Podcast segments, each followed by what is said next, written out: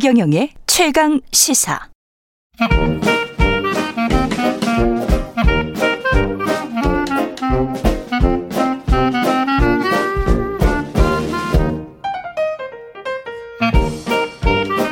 네, 최경령의 최강시사 경제합시다. 월요일은 명쾌한 경제 이야기 해보고 있습니다. 박정호 명지대학교 특임 교수 나와 계십니다. 안녕하십니까? 예, 안녕하세요. 예, 오늘은 사람들이 굉장히 관심이 있는 중국과 호주 이야기인데요. 네. 중국과 호주 이게 전 세계 경제에 또 이상하게 영향을 미치고 있네요. 그렇네요. 예.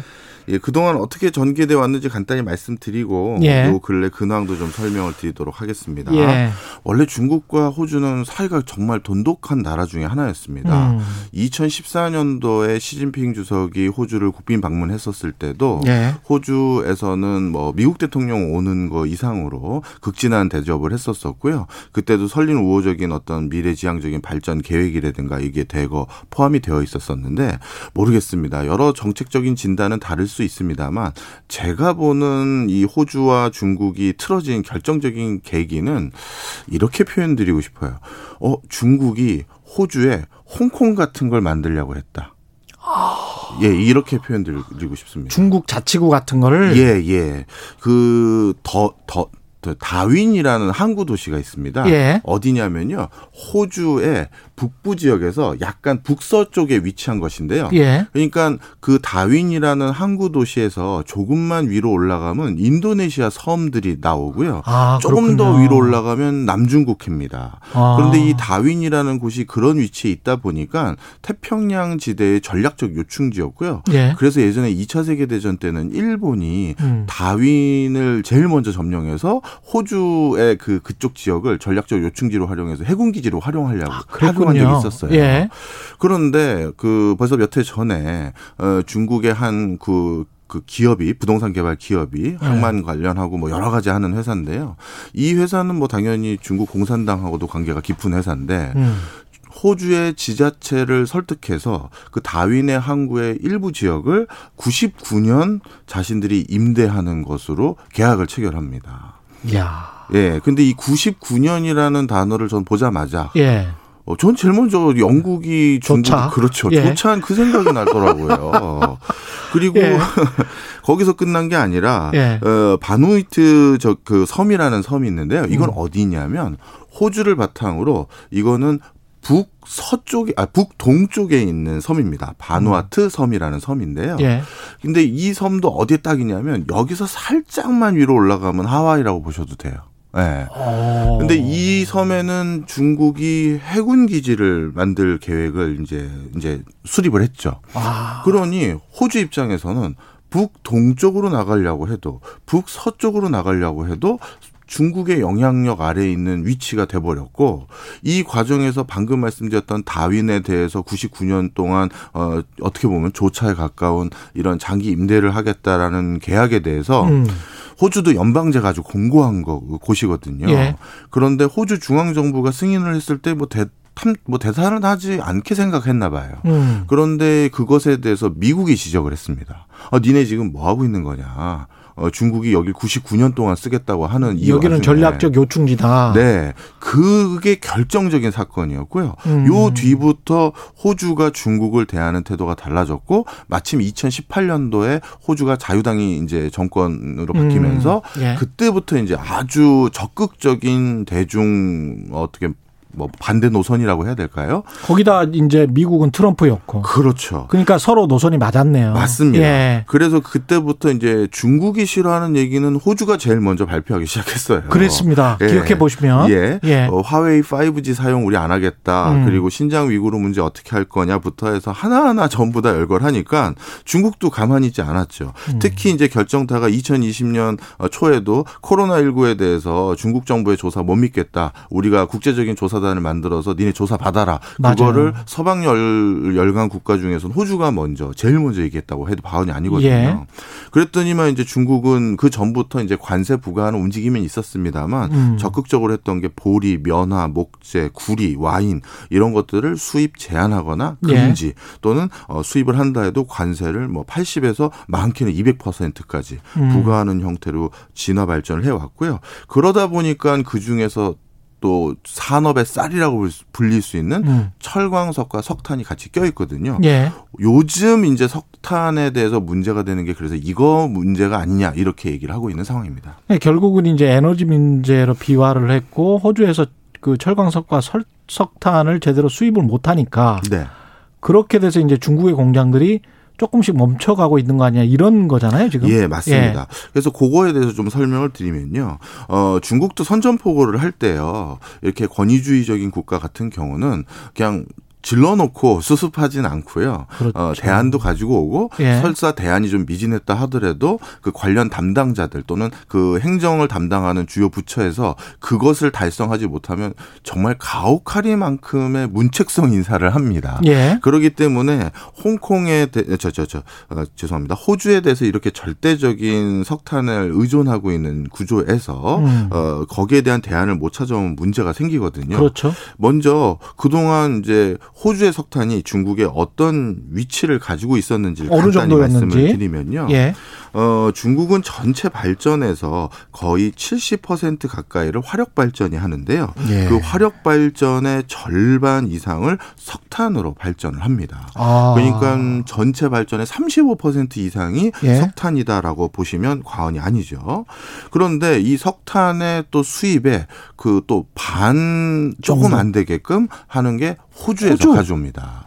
특히 호주 석탄은 단순히 비중만이 중요한 것이 아니라 호주 석탄이 쉽게 얘기해서 질이 좋대요. 아. 그러니까 값싸게 그리고 연비 좋게 사용할 수 있는 대표적인 석탄이 호주에 있기 때문에 그렇군요. 뭐 근처에 많은 석탄 산지들이 있죠. 바로 위에는 러시아도 있고 몽골도 있고 있습니다만 음. 굳이 그동안 중국이 호주에서 이렇게 석탄을 절대적으로 수입해 왔던 가장 큰 이유는 호주 석탄이 질이 좋기 때문이다. 이렇게 보시면 되겠습니다. 아. 자, 그런데 예. 일단 한 가지 여기서 바로 잡아야 될 게 있는 게요. 중국의 절전이라든가 단수 이런 것들이 요즘 불거지니까 이게 호주의 석탄 때문이다라고만 100% 귀결되면 안 되는 것이 음. 중국은 정례적으로 여름하고 겨울에 전력 수급이 늘 불안정했었습니다. 원래 그랬다. 예, 원래 그랬었어요. 음. 그래서 예전에도 여름과 겨울에는 제한적인 단수나 제한적인 전력 공급이나 아니면 엄, 어, 저 영업에 일부 제한을 두는 그런 것들을 성마다 좀 차별을 두고 진행을 해왔던 적이 많이 있습니다. 예. 그런 과정에서 이번만 전력 수급에 문제가 있어서 단전 단수한 것은 전혀 아니라는 걸 일단 기억을 해두시면 좋겠고요. 자 그러면 중국은 호주랑 사이가 틀어지고 나서 석탄 어디서 가져올 생각으로 그러니까 이- 대안이 있었을 거 아니에요. 그렇습니다. 예. 그거에 대해서 좀 설명을 드리려고 바로 작년도 통계를 좀 찾아왔는데요. 어, 중국이 작년도에 국내에서 직접 생산한 설, 어, 석탄의 양은 39억 톤입니다. 어. 중국도 지- 직접 생산하는 석탄의 양이 뭐 엄청난 대단하네요. 비중이거든요. 예. 그리고 수입한 것은 3억 톤에 불과해요. 그러니까 오. 본인들이 수입한 것이 뭐 정말 석탄의 절대적인 우리처럼 석유처럼 생각하시면 안 되고요. 아니, 아니네. 예, 예. 예. 그래서 전체 뭐 10% 정도도 안 되는데 음. 그래서 작년에 이제 어디서든 석탄을 공급받은 게 수입이든 자체 생산이든 해서 42억 톤이고요. 예. 그때 42억 톤을 어 조달 받았지만 실제 소비한 것은 음. 40억 톤입니다. 그래서 어 오히려 작년에 일부 비축을 해 놓은 것이죠. 그럼 40억 톤 중에서 아까 말씀하시는 거 들어보니까 절반 정도가 수입 물량이 호주면 한 1.5억 톤 정도가 호주 거라는 이야기잖아요. 예, 맞습니다. 그거 그런- 별거 아닌 거 아니에요? 예, 맞습니다. 그런데 예. 그 숫자도 계속 줄여왔었어요. 예. 그래서 정말 마지막 작년에는 음. 어 그래서 결국 통상적으로 뭐 1억 5천 톤, 이 5천만 톤 정도를 호주에서 가져왔던 것을 예. 작년에는 호주하고 사이가 점점 줄어들 아, 안 좋아지고 있으니까 음. 석탄 수입을 줄여왔을 거 아니겠습니까? 예. 그래서 작년에 결국 7천만 톤밖에 수입을 안 해왔고요. 예. 이게 올해 0톤으로 바뀐 거예요. 그러니 음. 작년에는 석탄이 2억 톤 남았고 예. 그런데 그 과정에서 7천만 톤이 호주 거였는데 예. 그게 올해 0톤으로 바뀌었으니까 아주 단순 계산하면 별거 없는데? 7천만 톤만 어디서 달리 수입해 오면 되는 거잖아요. 그럼 국내에서 지금 생산이 안 되고 있다는 이야기인가? 수, 국내 생산이 안 되는 것도 맞습니다. 예, 예. 그것도 있고요. 예. 그 7천만 톤을 국내 생산을 더 하는 방식으로 하는 것이 아니라 음. 왜냐하면 본인들도 탄소 저감이라든가 탄소 제로 사회를 연다고 했는데 예. 이 국내 석탄 생산을 늘리는 것은 앞뒤가 안 맞는 얘기잖아요. 그렇죠. 그래서 어떻게 했느냐? 대체제로 인도네시아를 주목합니다. 음. 그래서 지금은 통계가 바뀌었어요. 예전에는 중국 석탄 수, 어, 수출하는 1등 수출 국가가 호주였는데 예. 지금은 인도네시아로 바뀌어 버렸고요. 인도네시아에 1958만 톤을 더 수입을 해 왔고요. 그리고 바로 위에 있는 러시아에게 1400만 톤을 수입해 오고 이 또 웃긴 게 미국이 중국의 석탄 수출을 늘렸어요. 야 뒤에서 이렇게 조정을 하고 호주만 호주만 피해 보고 미국은 그냥 또 이득을 또 얻었네요. 늘린 거죠. 예. 그래서 미국은 석탄 수출을 중국에 500만 톤 원래 거의 안 했거든요. 그리고 동 아, 남아공 있지 않습니까? 예. 남아공이 중국의 석탄 수출을 한 번도 한 적이 없는데 남아공도 430만 톤 이상 해가지고 어, 중국에 수출하는 형태로 바뀌었고요. 즉 결론을 말씀드리면 예. 호주에서 7천만 톤 못 가져온 것을 전 세계를 떠돌아다니면서 그 석탄을 벌충했다 이렇게 예. 보셔도 과언이 아닙니다. 중국과 호주의 갈등으로 또 이익을 보는 나라들이 있네요. 네. 예. 자, 그럼 다시 중국으로 돌아와서 예. 아니 그러면 석탄도 모자랄 줄 알았는데 음. 전 세계를 떠돌아다니면서 석탄을 결국 가져왔고 그럼 음. 요즘 전략 나라 뭐가 문제인 거냐? 그럼 왜 그러는 거예요? 자, 가격이 문제예요. 가격이 예, 아까 말씀드린 것처럼 호주산 석탄을 썼던 이유가 질 좋고 연비 좋고 싸고. 싸고 이런 것들 때문에 호주에서 가져왔었는데 음. 생각해 보세요. 호주라는 그리 멀지 않은 나라에서 가져왔던 석탄을 버려두고 예. 저기 남아공까지 가져 가서 가져왔다면 그렇구나. 이거는 가격이 뛰는 거죠. 음. 그러면 이렇게 가격이 뛰면 어떤 문제가 생기냐면 지금 중국 정부가요, 어, 중국의 지자체 에게 두 가지 지표를 가지고 전력을 맞추라라고 하고 있는데요. 하나는 에너지 총량, 음. 에너지를 절감하기 위해서 총량도 관리를 해야 되는데 중국은 GDP가 계속 성장하고 있는 국가에서 에너지를 덜 쓴다는 건 앞뒤가 안 그렇죠. 맞잖아요. 그래서 GDP 1 위안이 올라갈 때마다 증가하는 에너지 정도를 낮춰라라는 에너지를. 에너지 사용 강도를 조정하는 두 가지 지표가 있습니다. 근데 이 두 가지 지표를 이번에 대표적으로 전력난이 문제가 됐던 장수성, 저장성, 광둥성이 둘 다를 못 맞췄어요. 그렇구나. 네. 그러면 이 두 그 지자체 장들은 음. 관료들은 결정을 해야 되는 거죠. 어떻게 해야 되느냐? 이 빨간 자기네들이 저- 목표를 못 맞췄으니까 목표를 맞추기 위해서 일단 전력 공급을 아예 안 해버리는 게 있고 음. 아니면 전력을 공급은 하지만 다른 형태로 또 예를 들어서 수급을 해야 되는데 풍력이나 태양광이나 뭐 수력이나요. 음. 근데 이런 건 단기간에 해결책이 나오는 게 아니잖아요. 그러네요. 그래서 이 성주들은 아주 간단합니다. 주민들이 아주 불편하더라도 그냥 우리 목표치는 달성해야 된다. 음. 그래서 그냥 밸브 잠가버린 거예요. 네.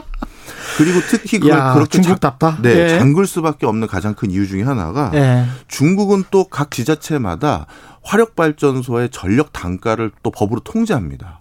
그러면 지금 이렇게 석탄 가격이 급등했는데 그 과정에서 본인들이 이 비싼 석탄을 가지고 정상적으로 전력을 공급했다가는 지- 우리로 따지면 무슨 무슨 동부 발전, 남동 발전 이런 발전소들 있잖아요. 예. 이게 대규모 적자치가 늘어나는 거예요. 음. 그럼 니네 또 왜 그 적자 늘어났냐라고 또 중앙 정부로부터 지적을 받거든요. 예. 그것도 또 한 가지 이번에 그냥 전력 공급하지 마라로 결론을 내린 가장 직접적인 이유죠. 근데 이게 말씀하신 거 들어보니까 그렇게 크게 장기적으로 갈 것 같지는 않은 게 또 최근 뉴스도 뭐 중국이 매장량 1억 톤이 넘는 대형 유전을 발견했다. 중국은 복도 많습니다.